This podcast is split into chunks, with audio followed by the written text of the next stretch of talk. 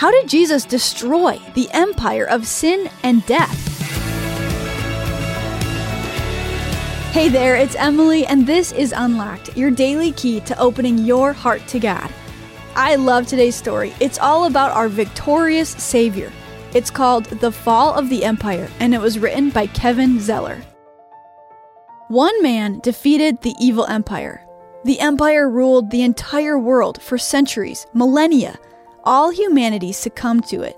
All lands felt its iron grip. The empire ruled with hate and vitriol, with domination and rebellion, with use and manipulation, with lies and deceit, with death, pain, and fear. Then it fell, beaten by the love of the new king. Oh, the Empire tried to ensnare him in its workings, but he had no interest in conquering, in dealing, in grasping wealth. It swallowed him up in death, and he spit it out in life. In love, he broke the cycle of human violence. The foundations of the empire were shattered when, in love, he died, but then rose again. Oh, the empire seems to be in full operation. Tyrants and slavers still conduct their business. The hungry masses still rage and plot. The earth is still full of bones of the murdered. But so many have already defected to join the king. Millions of them now. They eagerly await the day when his kingdom of love comes in fullness, destroying the last feeble remnants of the empire. The end will come quickly. Get out of the empire while you can, because soon there will be nothing left.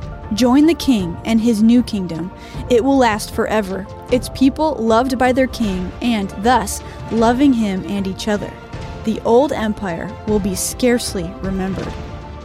Revelation 18:10 says, "They will stand at a distance, terrified by her great torment. They will cry out, "How terrible, how terrible for you, O Babylon, you great city.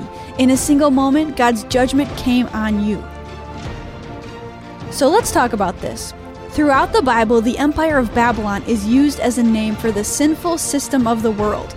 What ways do you see the empire in the news every day? How did Jesus destroy the empire of sin and death? And how do Christians undermine the work of the empire? I love how epic today's story felt, just like how the book of Revelation feels too. It's what our Bible reading is today. I encourage you to check out Revelations 18 2 through 10 to help keep God's Word alive in your life. Hey, thanks for joining me today.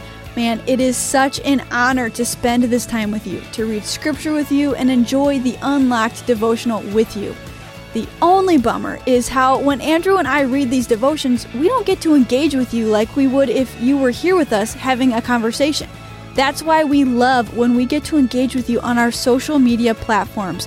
We love reading your comments, interacting with you on the random questions we ask each week, and sharing behind the scenes stuff with you. So if you haven't already, follow us on Instagram and Facebook at Unlocked Devo. And that's it for me. Until next time, I'm Emily, encouraging you to live your life unlocked, opening the door to God in your life.